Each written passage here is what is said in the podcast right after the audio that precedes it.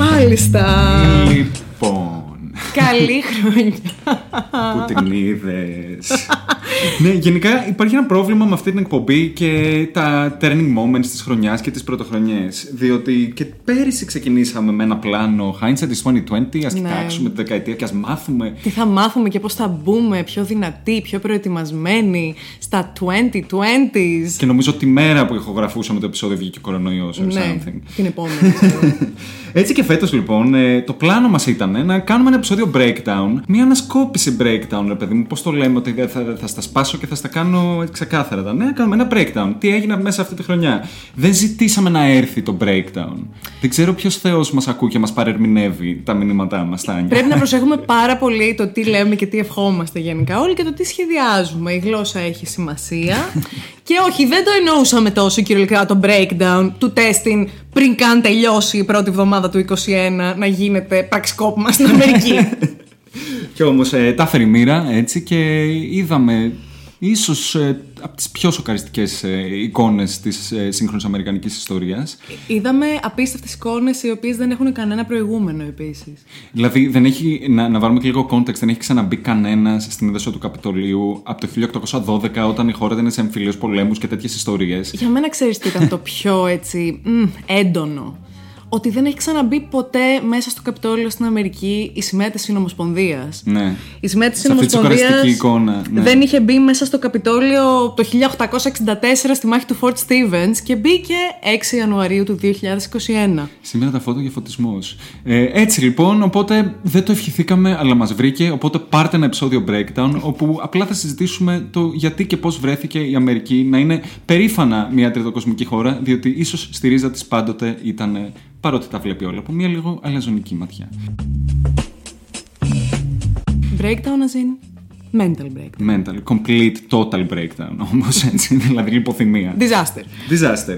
Λοιπόν, πώς κατέληξε η αποτυχημένη συμμετοχή ενός συγκροτήματος της Ισλανδίας στη Eurovision ή οι backup dancers της Taylor Swift και όλος αυτός ο συρφετός που είχε λίγο από QAnon, λίγο από white supremacy, λίγο από νεοναζί, λίγο από αρνητές του ολοκαυτώματος, ναι, λίγο από περίεργες radicalized γιαγιάδες που ποστάρουν καρδούλες στο Facebook. Πολύ από το κορονοϊός είναι ψέμα και ο Bill Gates εδώ πέρα. Ξέρεις τι έχω να παρατηρήσω εγώ. Μυστική ατζέντα. Για πες. Ότι για όλο αυτό το πλήθος που ο Donald Trump έτσι κινητοποίησε ξεκάθαρα, ναι, ναι, παρακίνησε σε βία. Παρακίνησε σε κάποιο είδους κατάλυση της δημοκρατίας, παραβίαση ιδιοκτησίας, τέλος πάντων. Αυτό το πλήθος λοιπόν που ο Ντόναλντ Τραμπ κάπως ερέθησε, μπορείς να του προσάψεις πολλά πράγματα. Αλλά ένα πράγμα που δεν μπορείς να του προσάψεις είναι η ασυνέπεια. Ναι, διότι οι τύποι αρνήθηκαν να φορέσουν μάσκες. Παρέμειναν αρνητές της μάσκας. Ήταν consistent. Ακόμη και όταν μπήκανε να διαπράξουν εγκλήματα και φαινόταν όλο τους το πρόσωπο. Δηλαδή είπανε, εγώ πιστεύω τόσο πολύ στις αρχές μου που δεν θέλω καν να αποκρύψω τη δική μου ταυτότητα για να μην με συλλάβουν μετά για τα εγκλήματά μου. Όχι, ήταν consistent και επίσης δεν μπορούμε να πούμε ότι όσοι είχαμε ένα ελάχιστο βλέφαρο στα γεγονότα της Αμερικής, μείναμε και έκπληκτοι από αυτό που συνέβη. Ο Ντόναλντ Τραμπ ξεκάθαρα καλούσε κόσμο να μαζευτεί έξω από το Καπιτόλιο. Μέρες τώρα, σε οποιαδήποτε τηλεμφάνιση έκανε, είτε ήταν σε γκαράζ, είτε μετά αργότερα στην πολιτεία της Τζόρτζια κτλ. Ο Ντόναλντ Τραμπ είχε οργώσει το έδαφος για κάτι τέτοιο από πριν γίνουν οι εκλογές. Ναι. Ο Ντόναλντ Τραμπ έβγαινε και μιλούσε για εκλογική απάτη πριν γίνουν καν αυτές οι εκλογές. Από όταν έγιναν οι εκλογές και όταν συνέβαιναν, προσπαθούσε να πιέσει όποιο αφήγημα μπορούσε για να αμφισβητήσει αυτό το αποτέλεσμα και πάλι να παρακινήσει τον κόσμο να τον κατευθύνει μέσα από τελείως ψευδή στοιχεία. Και οι μόνες αποδείξεις που είχαμε για αυτά ήταν τίποτα. Μερικά transcript που τον έδειχναν να το κάνει στην πραγματικότητα. Δηλαδή, ξέρεις, κάτι το οποίο εύκολα μπορεί να πει κανείς. Μα δεν υπάρχει. Ποιο transcript μιλάτε. Αυτά είναι εναλλακτικά γεγονότα. Κυρίες και κύριοι, σας παρακαλώ. Εγώ ξέρεις τι, θα σου έλεγα και μπορώ να το πηγαίνω και πολύ μακριά. Ναι. Όταν έβλεπα αυτές τις εικόνες, το πρώτο πράγμα που σκέφτηκα ήταν πως και από το 2016 αλλά και όλα αυτά τα χρόνια υπήρχαν κάποιοι άνθρωποι οι οποίοι προσπάθησαν στο δημόσιο λόγο πάρα πολύ έντονα να κρούσουν τον κόδωνα της προσοχής για τον Ντόναλντ Τραμπ και τις πρακτικές του, τις πολιτικές του, τα idols του, ποιους θαύμαζε, με ποιους ηγέτες ήθελε να έρθει πιο κοντά. Τι πράγματα έλεγε ότι θα κάνει. Εγώ θυμάμαι χαρακτηριστικά, ας πούμε, το 2016 τη Μάσα Γκέσεν, που είναι μία Ρωσίδα η οποία έχει πάρα πολύ μεγάλη απόσταση από το καθεστώς του Πούτιν και έχει βιώσει αυτά τα πολύ απολυταρχικά καθεστώτα στη δική της ζωή, στο πετσί της. Ναι. Οπότε έγραφε όλα αυτά τα essays, τα δοκίμια επί του Τραμπ, επί του πώς αναγνωρίζουμε όταν ξαφνικά το πολίτευμα σιγά σιγά αρχίζει να έχει μια τροπή προς το πιο απολυταρχικό κτλ. Και τότε γενικά όλα αυτά τα αφηγήματα, όλοι αυτοί οι κόδωνες που έκρουαν, είχαν βαπτιστεί κάπως σαν τρομολαγνία, υπερβολή, διασπορά του πανικού. Α, μπράβο. Και σκέφτομαι αυτούς τους ανθρώπους τώρα. Ναι. Δεν θα τους πει κανείς I told you so. Γιατί καταρχάς θα σου πούνε ότι εγώ από την αρχή δεν έλεγα αυτά τα πράγματα και θα αρνηθούν ότι συνέβησαν. Γιατί ένα βασικό συστατικό όλων των Trump Apologists είναι ότι αρνήθηκαν τη βασική εκδοχή των γεγονότων. Στο βαθμό που κατέληξαν να αρνούνται τα αποτελέσματα των εκλογών. Αλλά ξέρεις ποιο είναι το καλό. Το καλό είναι ότι αυτό που βλέπουμε νομίζω μέσα σε αυτήν την ιστορία είναι ότι κάποια πράγματα οριμάζουν σαν καλό κρασί, κάποια άλλα πράγματα οριμάζουν σαν αυτό που λέμε ξυδιάς. Ναι. Και τα δύο αυτά τα πράγματα, λόγω του ίντερνετ, έχεις πλέον τη δυνατότητα πολύ εύκολα, χωρίς να χρειαστεί να μπει σε αρχεία και archives και δεν ξέρω κι εγώ τι, να μπορείς πάρα πολύ γρήγορα να γυρίσεις και να τα ξαναδείς και να τα θυμηθείς. Και να πεις ορίστε. Ας πούμε. Δύο click away, ρε παιδί μου, ναι. Τα άρθρα που τότε λεγόντουσαν τρομολαγνία έχουν κάνει age πάρα πολύ καλά αυτή τη στιγμή. Έχουν οριμάσει πολύ ωραία, αφήνουν μια επίγευση I told you so, μια επίγευση μήπως να είμαστε λίγο πιο προσωπικοί. Και λες πιάνουν αυτό του 2012. Α, καλή χρονιά. Καλή χρονιά. Ενώ κάποια άλλα έχουν έτσι οριμάσει λίγο χειρότερα. Ας πούμε, εγώ σκέφτηκα εκείνο το tweet που είχε γράψει η Kellyanne Conway πριν από καμιά εβδομάδα, όπου έλεγε ότι άμα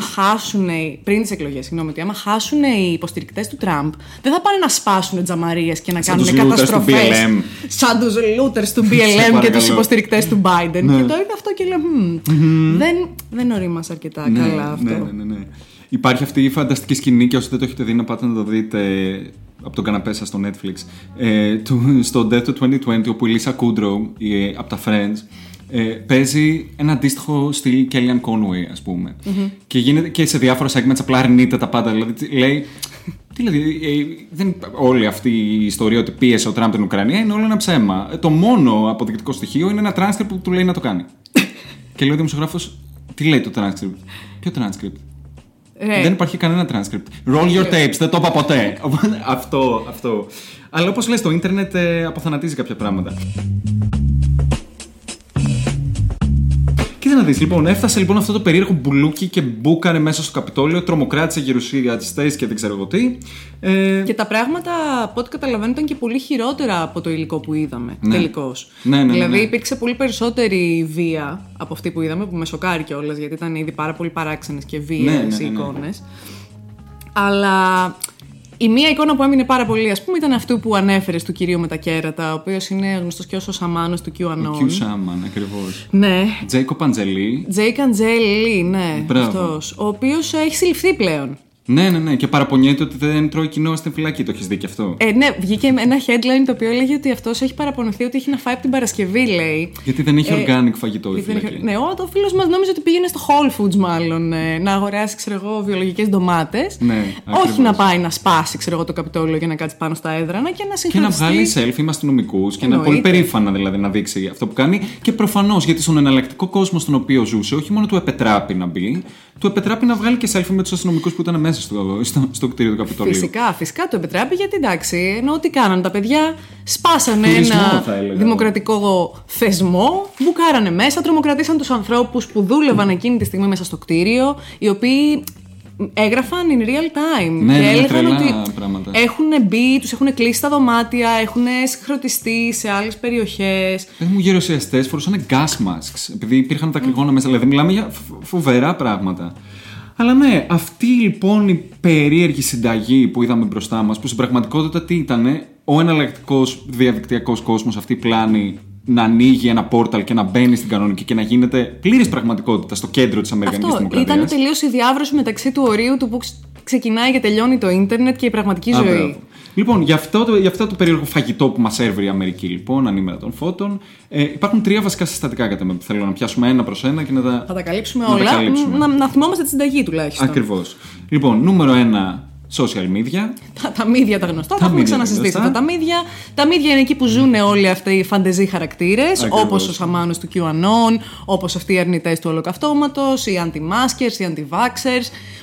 Όλοι μας οι φίλοι, αυτός το ενδιαφέρον πολυμορφικό έτσι, τοπίο. Το δεύτερο νομίζω είναι η υπερβολική αστυνόμευση που υπήρχε στο Καπιτόλιο. Και ο ρόλος τέλος πάντων της αστυνομίας στο πώς έγινε ένα τρελό enabling που ευτυχώς και αυτό καταγράφηκε και μπορούμε να το συζητήσουμε. Και βασικά η όλη σαπίλα στην αντιμετώπιση του κράτους και των πολιτών με δύο μέτρα και δύο σταθμά, όπως ξεμπροστιάστηκε μπροστά σε όλους μας. Ακριβώς, γιατί έχουμε μια πολύ πρόσφατη μνήμη του τι συνέβη το καλοκαίρι.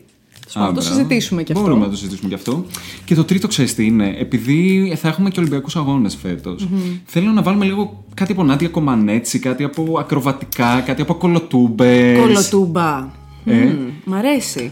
Και όπως προανέφερες, τους διάφορους οι οποίοι όχι απλά ήταν τα μεγαλύτερα puppets του Τραμπ όλη αυτή την τετραετία, αλλά ακόμα και την ίδια μέρα, μερικά λεπτά πριν από αυτή την επίθεση, είχαν υιοθετήσει άλλη στάση και χρειάστηκε να μπουκάρει ένας γελαδάρης μέσα για να το συνετίσει και να αλλάξει απόψη και ξαφνικά να κάνει cancel τον Τραμπ και ο ίδιος. Να σου πω και κάτι άλλο όμως. Όλοι αυτοί οι άνθρωποι που διευκόλυναν πάρα πολύ το αφήγημα του Τραμπ για να φτάσουμε σε αυτή την τεταμένη κατάσταση που φτάσαμε, δεν είναι ότι τους ταρακούνησε και πάρα πολύ αυτό που συνέβη, γιατί η ψηφοφορία συγκεκριμένη πάνω στην οποία έγινε αυτή η εισβολή.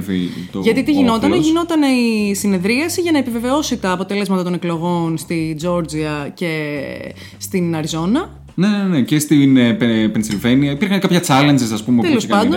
Ναι. Για να επικυρωθούν αυτά τα αποτελέσματα και να λήξει πλέον αυτό το εκλογικό δράμα που έχει τραβήξει έναν αιώνα περίπου. Αυτός ο ινδικός γάμος, αυτό το πανηγύρι, αυτό ναι, το κακό. Το παράφωνο, χαλασμένο γραμμόφωνο της γιαγιάς σου που είναι ωραίο αισθητικά, αλλά το έχεις βάλει μπρος και δεν κλείνει και δεν σταματάει να παίζει αυτή τη λούπα, την κακοφωνία. Κάπως έτσι. Αυτό. Αυτοί λοιπόν οι άνθρωποι, ακόμα και μετά από αυτές τις απίστευτες σκηνές που είδαμε, 147 από αυτούς ψήφισαν επίσης ότι δεν θέλουν να επιβεβαιώσουν αυτά τα αποτελέσματα, έτσι. Ωραία, αυτά τα τρία λοιπόν είναι τα συστατικά αυτής της περίεργης παγιάτικης συνταγής. Να με τα πιάσουμε να τα ξεκουκαλίσουμε. Να τα πιάσουμε. Ωραία, πάμε λοιπόν. Social media. Δεν υπάρχει ουδέμια αμφιβολία ότι αυτό το αποτέλεσμα ήταν απλά το πυροτέχνημα 4 years in the making μιας παράνοιας και παραφιλολογίας και πλήρης παραπληροφόρησης και συνωμοσιολογίας και οργανωμένου από προσανατολισμού της κοινής γνώμης μέσω των κοινωνικών δικτύων. Πιο συγκεκριμένα μιλάμε για το Facebook, ας πούμε, μιλάμε για το Twitter, το οποίο ήταν και το αγαπημένο του συγκεκριμένου πρόεδρου της Αμερικής, από το οποίο κυρίως έκανε πολιτική ο ίδιος βασικά, ήταν το βασικό του μέσο. Πολύ θητήβισμα. Και γενικώς η συνάντηση αυτή, όπως υπόθηκε αρκετές φορές, που έγινε πλέον αυτή η συγκέντρωση, η εισβολή στο Καπιτόλιο, ξεκίνησε και οργανώθηκε στο Facebook, έτσι. Και αυτό είναι για μένα ο τελευταίος παράγοντας, πιο κοσμέτικα, απλός παράγοντας, ότι ναι, και όλοι αυτοί οι άνθρωποι συναντήθηκαν, συζήτησαν, οργανώθηκαν μέσω του Facebook. Αλλά το πράγμα ξεκινάει πολύ νωρίτερα και αυτό που εμένα με ανησυχεί είναι ότι δεν ήταν, όπως είπες, το πρώτο καμπανάκι, ότι κάτι πάει στραβά, ρε παιδί, το διάλογο εκεί μέσα. Πρώτα απ' όλα, να πούμε το εξής, ότι οι εταιρείες αυτές τεχνολογίας, Facebook, Twitter, τα μέσα, Google και ούτω καθεξής, αποφάσισαν μετά από αυτό που συνέβη να αποκλείσουν τα προφίλ του Donald Trump από την πλατφόρμα τους. Ναι. Okay. Ωραία. Και όλοι βγήκαμε να πούμε, κοίτα, τι κίνηση ήταν αυτή.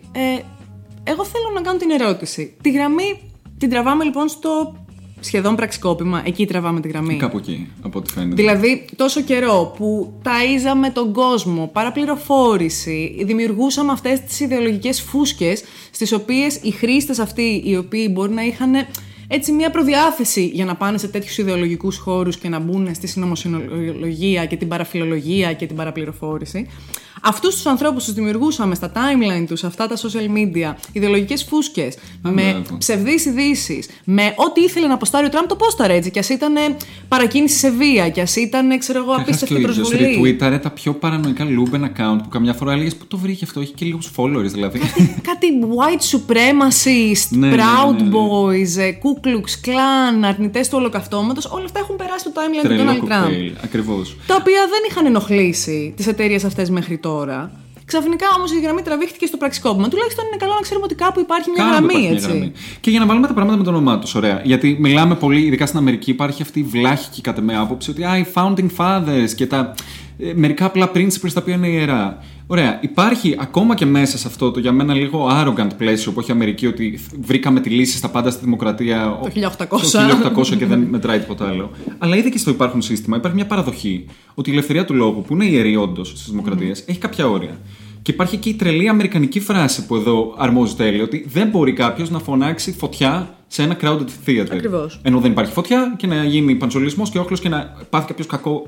Γιατί τα λόγια έχουν και κάποιο αντίκρισμα σε πράξεις. Κάποια αυτή πράξη.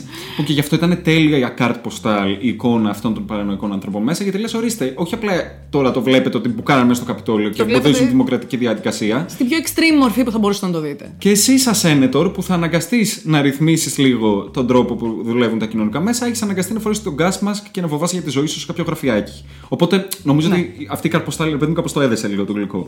Αλλά βασικά το σημαντικό με την ελευθερία του λόγου που νομίζω είναι σημαντικό εδώ πέρα να διαλευκανθεί. Δεν είπε κανείς ότι δεν μπορείς να μιλάς πέρα από το incitement. Αλλά η πρόσβασή σου σε ένα σύστημα και ένα μοντέλο που ουσιαστικά κάνει amplify τα μηνύματά σου, τα βάζεις σε ένα recommendation system για ανθρώπους που είναι ήδη παρανοϊκοί για να πιστέψουν περισσότερο τα ψέματά σου.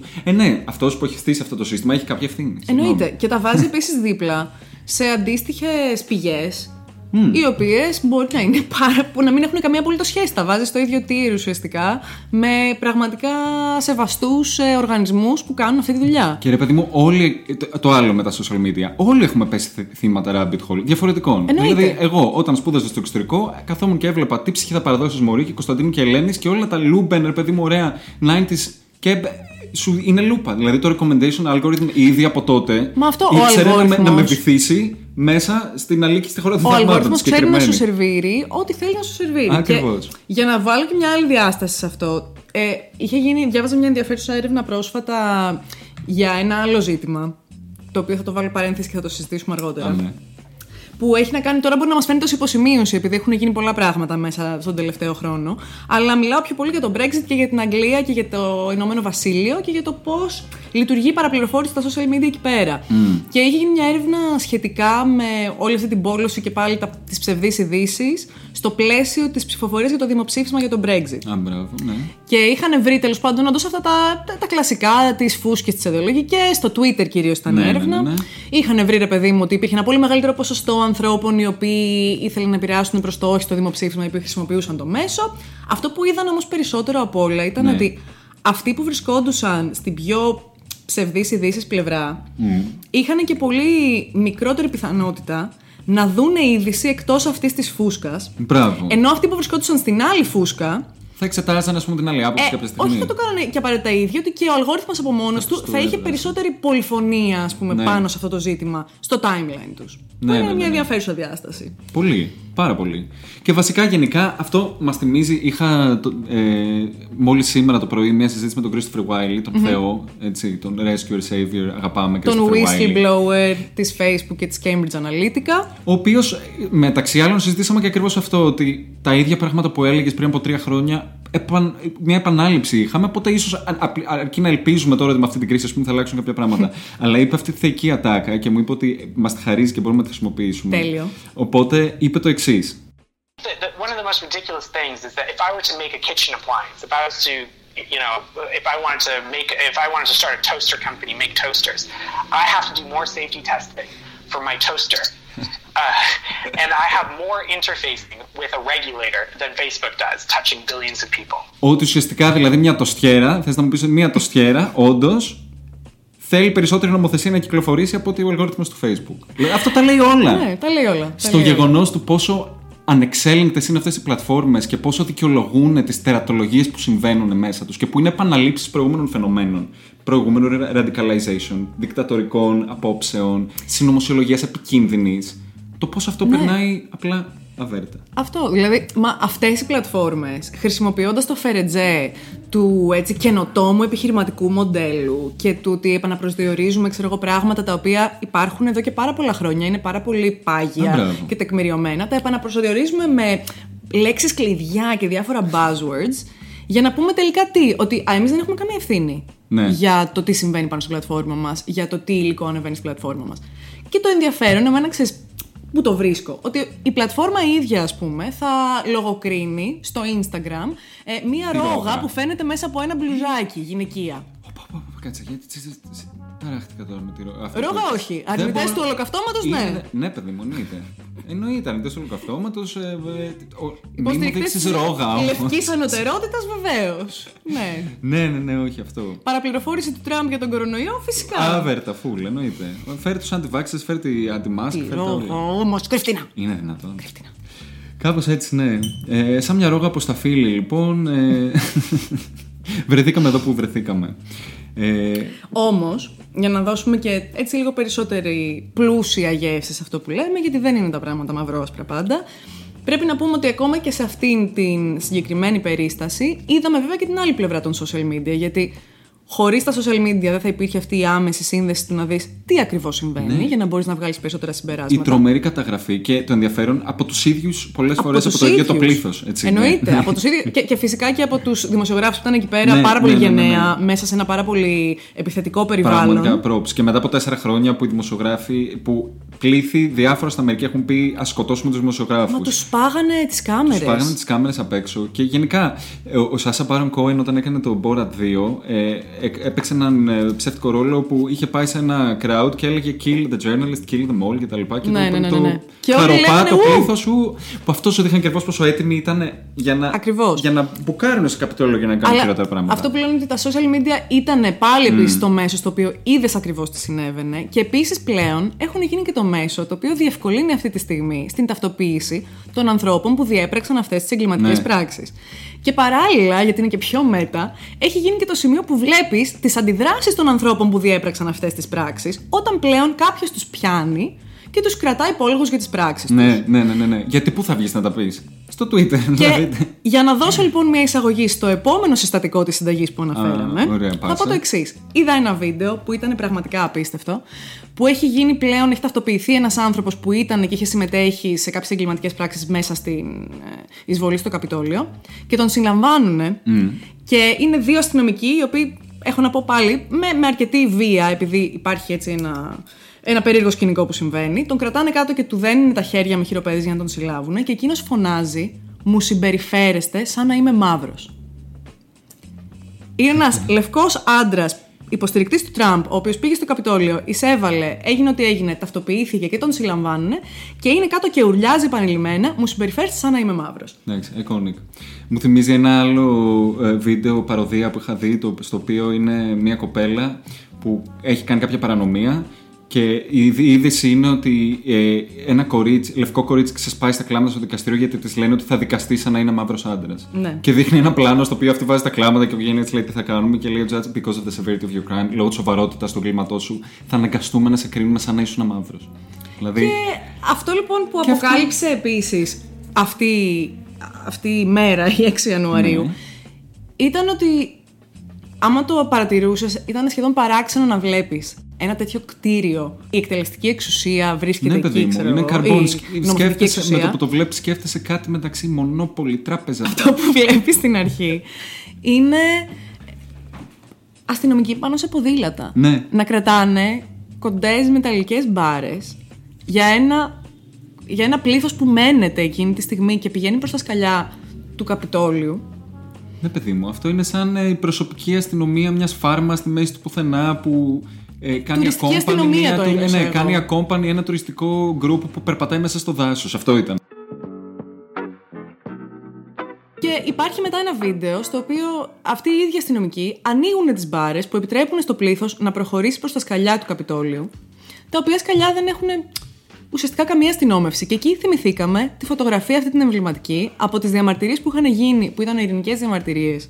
Στη Ουάσιγκτον το καλοκαίρι για το κίνημα Black Lives Matter. Και στις οποίες βγήκε, μιλάμε τώρα, ο Ράμπο και 2 εκατομμύρια κόπιες του να μαζέψουν το πλήθος για να βγει ο Τραμπ και να αποζάρει με το αγαπημένο του βιβλίο, που σίγουρα δεν έχει διαβάσει ποτέ. Το πλήθος το οποίο θέλουμε να τονίσουμε ότι δεν είχε πλησιάσει ούτε στο 10% τόσο κοντά όσο έφτασε αυτό το πλήθος. Τίποτα. Το Καπιτόλιο. Και ήταν δεν είχε πάνω. Πατήσει καν το γρασίδι εκεί πέρα. Δηλαδή τίποτα. Και Και είδαμε, ρε παιδί μου, μια αστυνομία η οποία. Και προφανώς να τονίσω εδώ πέρα αυτό που είπαν και πάρα πολλοί άλλοι άνθρωποι και κυρίως ακτιβιστές και όλα του Black Lives Matter Movement, ότι δεν λέμε ότι θέλουμε οι αστυνομικοί να επιδίδονται, ξέρω εγώ, σε τέτοια βία και όπως έχουν βιώσει παραδοσιακά οι μαύροι Αμερικάνοι.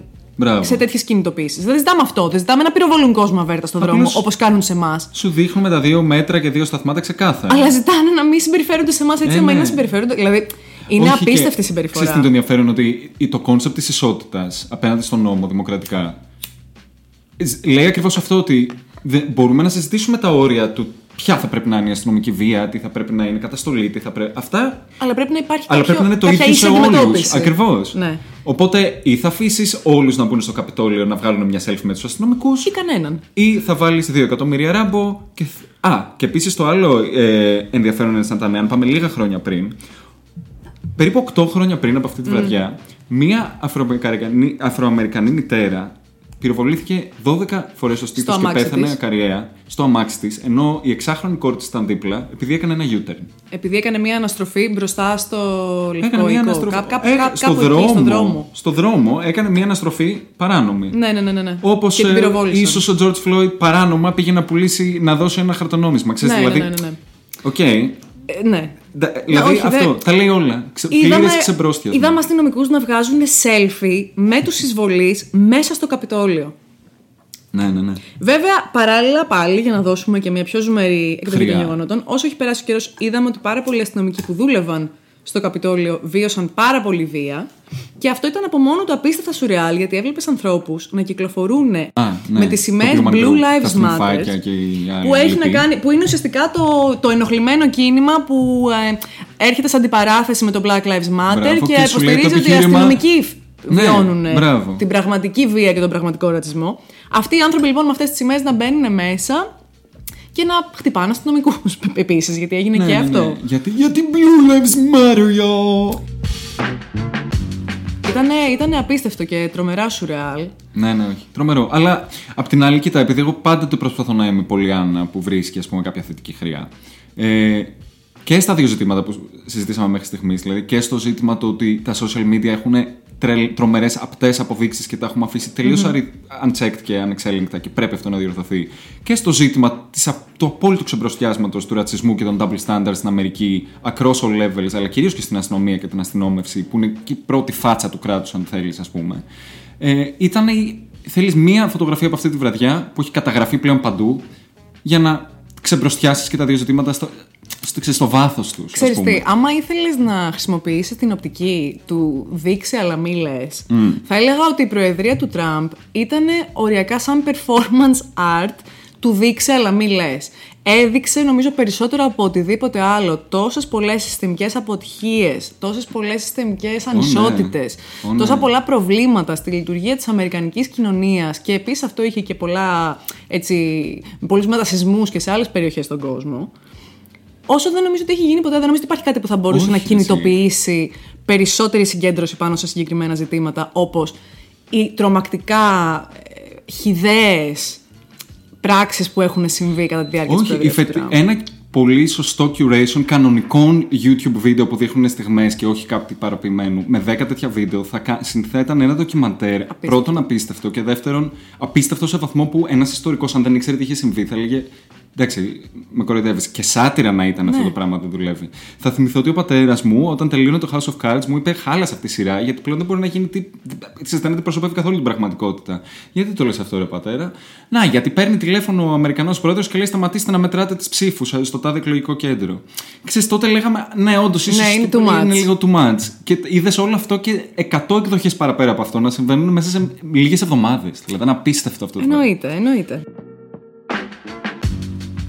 Αλλά να πάμε λοιπόν και στο τρίτο, στο Comăneci factor εδώ πέρα, έτσι, γιατί λατρεύουμε να χρησιμοποιούμε τον όρο κολοτούμπα για διάφορα που έχουν συμβεί στην Ελλάδα ενίοτε, διάφορους που κάποτε ήταν μνημονιακοί και μετά αντιμνημονιακοί, και αυτό κάνει απλά σε όλο το πολιτικό σπέκτρο στην Ελλάδα, να το ξεκαθαρίσουμε αυτό, γιατί εμείς έχουμε πει είμαστε δίκαιοι και σωστοί, αλλά νομίζω ότι αυτή την εκπληκτική το καλλιτεχνικό πατινάζ που είδαμε στη Γερουσία εκείνο το βράδυ από προσωπικότητες όπως ο Mitch McConnell, ο Lindsey Graham, δηλαδή 10 across the board, δεν έχω λόγια με αυτό το τριπλό σαλτό άξερ. Ήτανε τριπλό σαλτό άξερ. Απ' την άλλη, βέβαια, ήταν και τελείως αέρας, γιατί δεν ήταν ότι κατονόμασε κάτι ιδιαίτερα. Το μόνο που προσπάθησε να κάνει είναι να μαζέψει κάτω από πάλι μια ομπρέλα συντηρητισμού, και αυτό για μένα είναι και τακτικό. Mm. Γιατί το συντηρητικό κόμμα πλέον περνάει, ας πούμε, μια κρίση μετά τον τραμπισμό και έχει χάσει το τι σημαίνει συντηρητισμός, ποιες ήταν αυτές οι αρχές που θεωρητικά προασπίζανε αυτοί οι άνθρωποι, αυτές οι προσωπικότητες. Τραγουδάει το τραγούδι της Μουλάν. Ποια είμαι,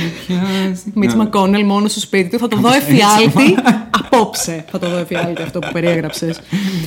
Αλλά ρε παιδί μου, ξέρεις, πάλι βγαίνουν με ένα thoughts and prayers αφήγημα που λένε πάλι ψιλοκενές δηλώσεις για τη δημοκρατία και το ένα, και εμείς λέμε το γυρίσανε τελείως, γιατί εγώ περίμενα ότι θα βγούνε και θα πούνε καταλύουμε τη δημοκρατία, Τραμπ Supreme Leader. Γιατί εκεί το πηγαίνανε πριν.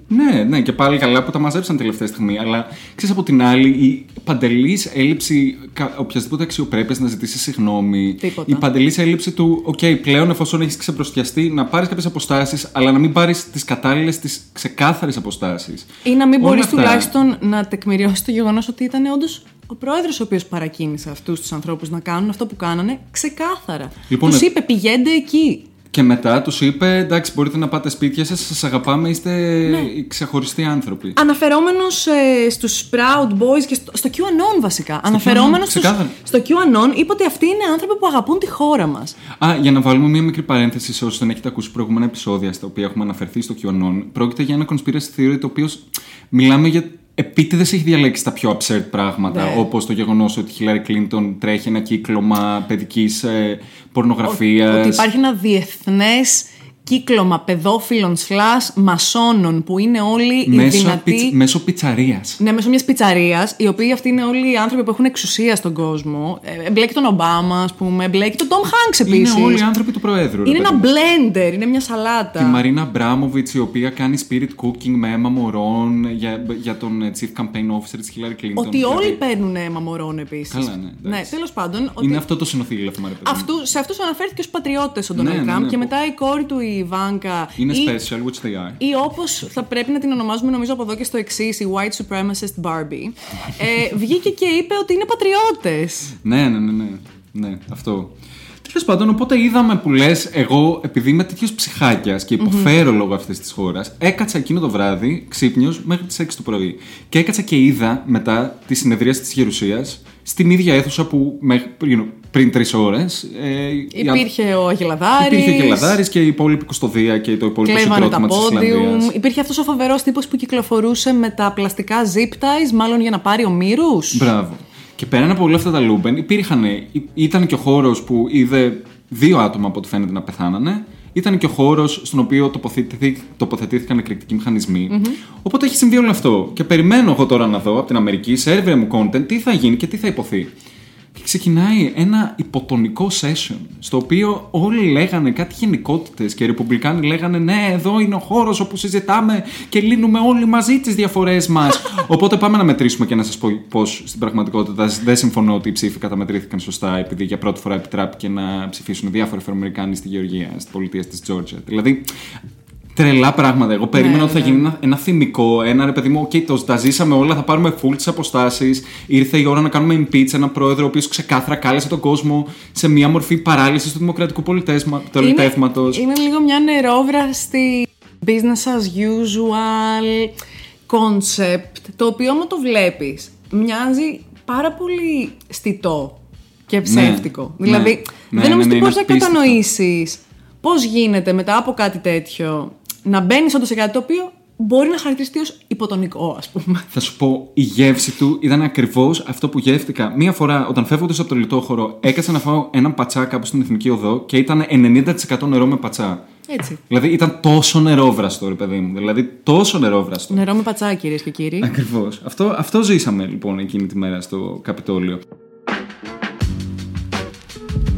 Γενικά, επειδή όπως είπες, έχουμε ένα ρεπουμπλικανικό κόμμα σε κρίση και σε βάθος χρόνου είναι τρελό ότι υπήρχε μια τέτοια διολίσθηση, ας πούμε, οποιοδήποτε δημοκρατικού στοιχείου σε αυτό το κόμμα.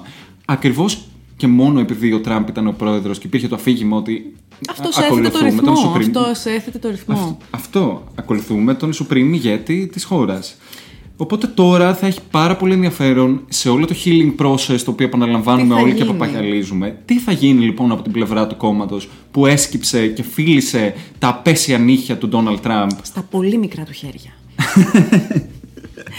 Για 4 χρόνια. Για 4 χρόνια να φυλάς αυτά τα νύχια. Δηλαδή... Τι θα βγεις να πεις τώρα. Μέσα σε όλο αυτό το σκηνικό και στα updates που έγραφαν στο Twitter τα μέλη του Κογκρέσου που είχαν παραμείνει μέσα στο κτίριο ενώ είχε γίνει η εισβολή. Όταν τους είχαν μαζέψει λοιπόν από το security και τους είχαν πάει σε διάφορα δωμάτια, συγκεντρώθηκαν πάρα πολλοί εκπρόσωποι και ρεπουμπλικανοί και δημοκρατικοί σε κάποια δωμάτια και κάποιοι από τους δημοκρατικούς εκπροσώπους γράψανε ότι στο δωμάτιο που ήταν εκείνοι οι ρεπουμπλικανοί αρνούνταν να φορέσουν και μάσκα. Ναι. Και ότι όταν τους πήγαν να τους δώσουν μάσκα, μέσα τώρα σε αυτήν την κατάσταση που έχει γίνει η εισβολή μέσα στο Καπιτόλιο, που είναι κλειδωμένοι, ξέρω, και προσπαθούν να τους βγάλουν. Έχει μείνει ακόμα η παπάρα από το. Έχουν συγχρονιστεί, ξέρω εγώ, 20 άτομα σε ένα δωμάτιο. Οι ρεπουμπλικανοί, κάποιοι από αυτούς δεν φοράνε μάσκες, τους προσφέρουν μάσκα και εκείνοι λέει τους κοροϊδεύανε και γελάγανε. Και μετά 4-5 μέρες μετά βγήκανε δύο δημοκρατικοί εκπρόσωποι θετικοί. Ναι. Δύο θετικές βρέθηκαν. Ναι. Και, δηλαδή, ακόμα θα... και ο COVID, ας πούμε, συνεχίζει σαν side plot κατά τη διάρκεια αυτής της στιγμής. Νομίζω, αν δεν κάνω λάθος, ένας από τους τραγικότερους αστερίσκους, ας πούμε, στην όλη συζήτηση είναι ότι περισσότεροι θάνατοι λόγω COVID μέχρι εκείνο το σημείο καταγράφηκαν εκείνη τη μέρα. Ναι. Οπότε όλο αυτό συνέβαινε, ενώ ρε παιδί μου, κάπου στο πίσω μέρος του μυαλού μας να υπάρχει και μια πανδημία που γύρω στο.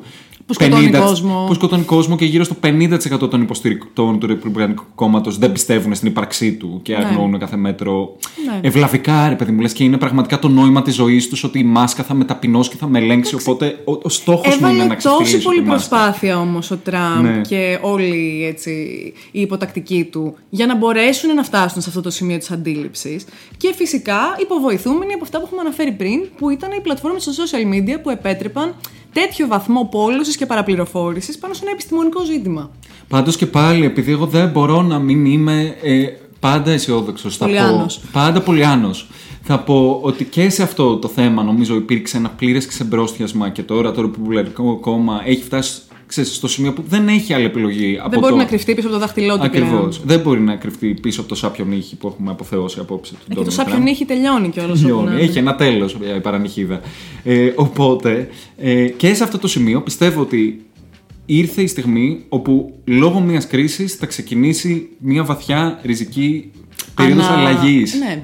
Δεν υπάρχει, δεν υπάρχει άλλος τρόπος και δεν υπάρχει άλλος δρόμος. Δηλαδή είναι ή... Άμα δεν είναι να γίνει αυτό, δεν νομίζω ότι υπάρχουν έτσι και πάρα πολλά σενάρια τα οποία μπορούν να έχουν κάποιο αισιόδοξο αποτέλεσμα. Οπότε αυτό πρέπει να γίνει. Και ίσως αυτό το όλο πράγμα που βιώσαμε και είδαμε και άλλοι άνθρωποι το βιώσαν και πιο πολύ στο πετσί τους στην Αμερική, ίσως αυτό από μόνο του να αρκεί ως εμπειρία για να μπορέσει να κινητοποιήσει μια τελείως άλλη προσέγγιση, για να μην τα ξαναδούμε αυτά τα πράγματα. Και επειδή η Αμερική δεν χάζει και παρακολουθεί στενά τη Λέδη Άντζελα και γνωρίζει τα διδάγματά της, είμαι σίγουρος ότι όπως έχει ήδη ασπαστεί, θα ασπαστεί το κάνω comeback στον ερωτά μου και θα κάνει ένα comeback και ένα reincarnation και θα βελτιώσει, ας πούμε, τους θεσμούς της. Είναι καλή σε αυτό, να λέμε την αλήθεια. Αλλά είναι καλή μετά να ξανασκάβει τους ίδιους λάκους. Οπότε νομίζω εδώ θα είμαστε με λίγο πιο όριμη και μπάσα φωνή μετά από λίγα χρόνια, ίσως να αναλύουμε μια παρόμοια ιστορική κατάσταση. Ποιος ξέρει. Ανυπομονώ να δω τα costumes πάντως, κρίνοντας από την τωρινή. Επίσης, θέλω να βάλω μια μικρή σημείωση εδώ. Ναι. Έτσι, μην ξεχάσουμε τελείως το γεγονός ότι ζούμε στην Ελλάδα. Θέλω να πω ότι όταν ξεκίνησε να γίνει αυτή η ιστορία με το Καπιτόλιο και άρχισαν να έρχονται οι αναλύσεις από τους γνωστούς αναλυτές, τα κοινωνικά μίδια και ούτω καθεξής. Κάτσε λίγο μαϊντανός ήταν. Εντάξει, με χάρισε. Ότι θέλω να πω για μια ακόμα φορά, παιδιά, please, μην τραβάμε τώρα συγκρίσεις οι οποίες δεν βγάζουν κανένα νόημα. Και μην βγάζουμε αναλύσεις οι οποίες είναι τελείως άτοπες και σουρεάλ, χωρίς να χρειάζεται να τις βγάζουμε, ρε παιδί μου. Μην παίζουμε μακριά γαϊδούρα με το πόσο μπορεί να τραβήξεις ένα ιστορικό γεγονός για να πέσει και να βοηθήσει. Να το προσαρμόσεις στα δικά σου μικροπολιτικά δεδομένα. Ακριβώς. Κουράστηκα. Διάβασα πιο πολλές.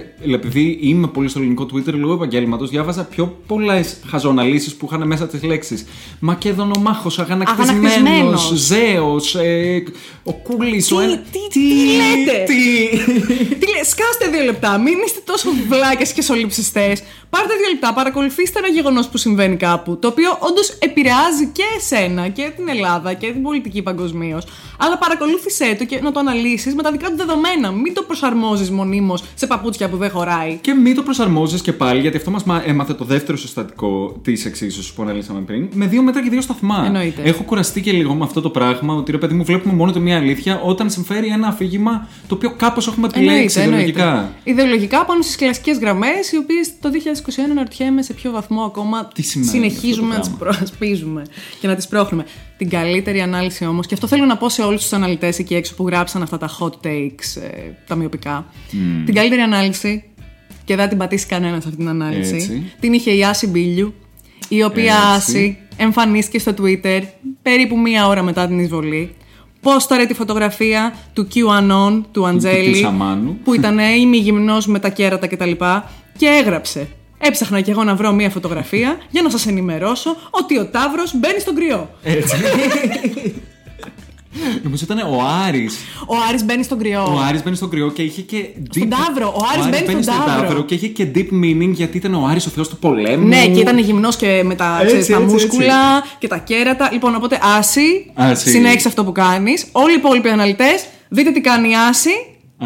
Δηλαδή, όχι αναλυτές μόνο, τύπου μετοχές, Elon Musk. Δηλαδή, γυρίστε όλοι εκεί, γιατί εκεί βρίσκεται η ανάλυση. Εκεί βρίσκεται η ανάλυση. Στα άστρα. Λοιπόν, επειδή όμως όντως αυτό ήταν ένα γεγονός το οποίο θα έχει αλλοπάλες ρυπές παντού στον κόσμο, νομίζω να κλείσουμε και με μία ανάλυση γεγονότων που συνέβησαν σε άλλες χώρες ήδη, διάφορα breakdown moments που συνέβησαν σε άλλες χώρες, και δύο συγκεκριμένα που έχω υπόψη μου. Η πρώτη είναι η Τουρκία. Θέλω να πω πέντε πράγματα εκεί, γιατί έχει πολύ ενδιαφέρον αυτό που συμβαίνει στο Πανεπιστήμιο του Μποğaziçi. Οπότε ουσιαστικά τι συνέβη. Ο Ερντογάν, έχοντας πλέον ρίξει όποιο πιόν υπάρχει στη χώρα, αποφάσισε ότι το τελευταίο κάστρο πραγματικά που υπάρχει, που είναι το Πανεπιστήμιο του Βοσπόρου, ένα κόσμημα, ένα φανταστικό πανεπιστήμιο, στο οποίο έτυχε να κάνω την ερευνά μου για ένα χρόνο πριν από μερικά χρόνια, είπε: δεν με νοιάζει, εγώ θα τοποθετήσω διευθυντή το τάδε puppet που έχω, ας πούμε, σε ντούκι μου με τα παιχνίδια μου.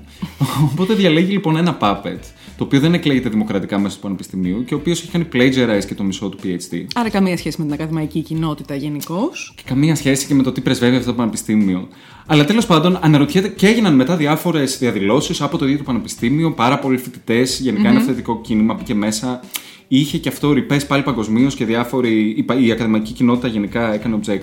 Και φαντάζομαι ότι αναρωτιέται κανείς, όντως και εύλογα, μα είναι δυνατόν τώρα γι' αυτό έχουν γίνει τόσα και τόσα στην Τουρκία? Εδώ κάναμε ολόκληρο ψεύτικο πραξικόπημα, δηλαδή, για να κολλήσουμε εκεί.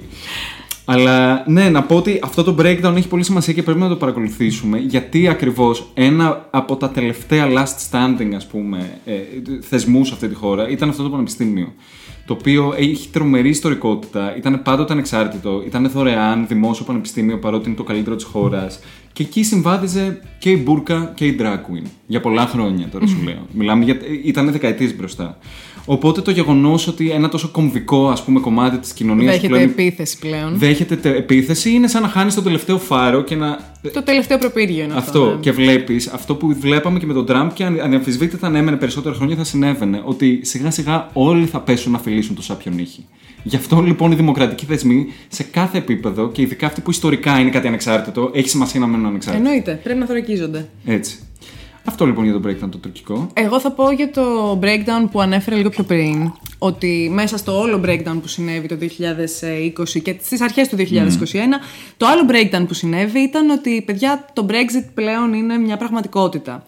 Και ναι, okay, το Brexit έγινε, θα μου πεις, Τάνια, το 2020, έχει γίνει ήδη, ήταν όμως η μεταβατική περίοδος, παιδιά.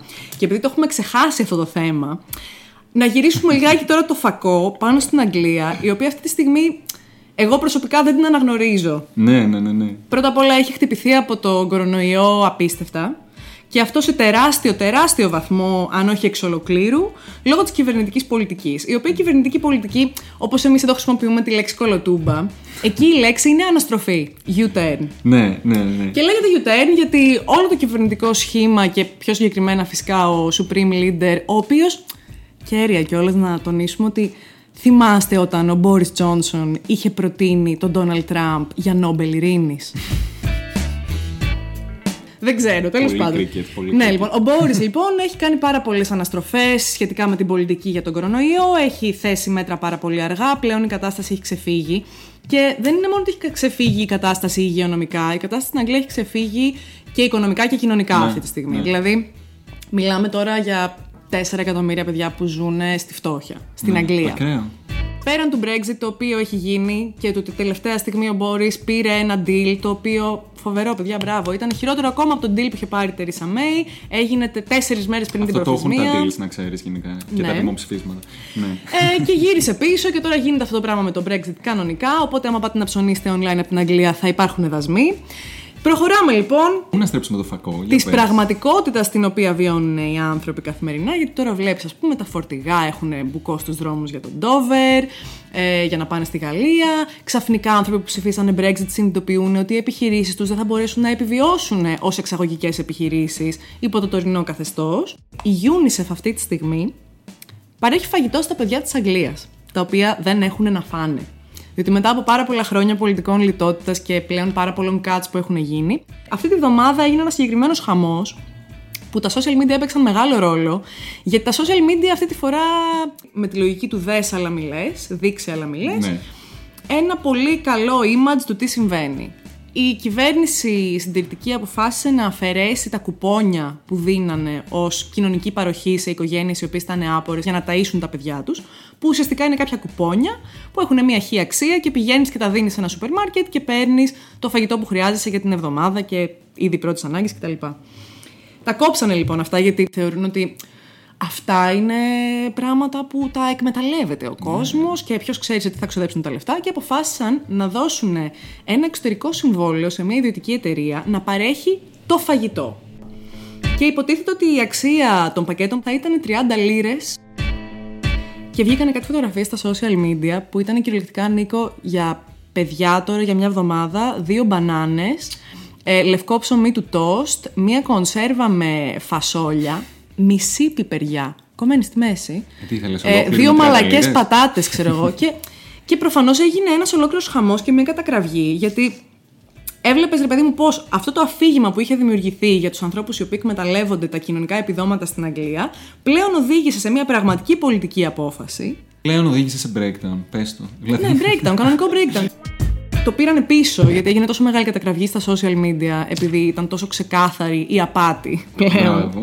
Άλλο ένα καλό από τα social. Άλλο ένα καλό από τα social, αλλά ξανά να θυμίσουμε ότι η Αγγλία βρίσκεται εδώ που βρίσκεται σήμερα, σε πάρα πολύ μεγάλο βαθμό, λόγω μιας παραπληροφόρησης, fake news, που την οδήγησαν στην απόφαση να φύγει από την Ευρωπαϊκή Ένωση. Σου ευχόμαστε καλή τύχη. Έτσι. Και φαντάζομαι τώρα μέσα στο 2021 θα παρακολουθήσουμε να δούμε πώς εξελίσσεται αυτό το θέμα. Μπορείς. Για να δούμε. Πάντως, κοίτα, να τελειώσουμε. Ναι, ήταν ένα επεισόδιο breakdown. Γιατί έχουμε βιώσει αλλοπάλληλα breakdown. Και θα τελειώσουμε ένα κωμικό κάπως ενσταντανέ. Ξέρεις, καμιά φορά όταν ψάχνεις, ας πούμε, κάποιον όρο που είναι λίγο ιδιαίτερος στα αγγλικά και θες να δεις πώς μεταφράζεται τελικά στα αγγλικά. Ναι. Οπότε σκεφτόμουν το breakdown τώρα πώς μεταφράζεται στα ελληνικά. Είναι ανάλυση, είναι διάλυση, είναι κατάρρευση. Τι είναι. Και όταν βάλεις λοιπόν στο Google Translate το breakdown, σου βγάζει την εξής φράση. Έπαθε βλάβη. Νομίζω Google, ναι, τα λέει όλα. Καλή χρονιά. Έπαθε βλάβη.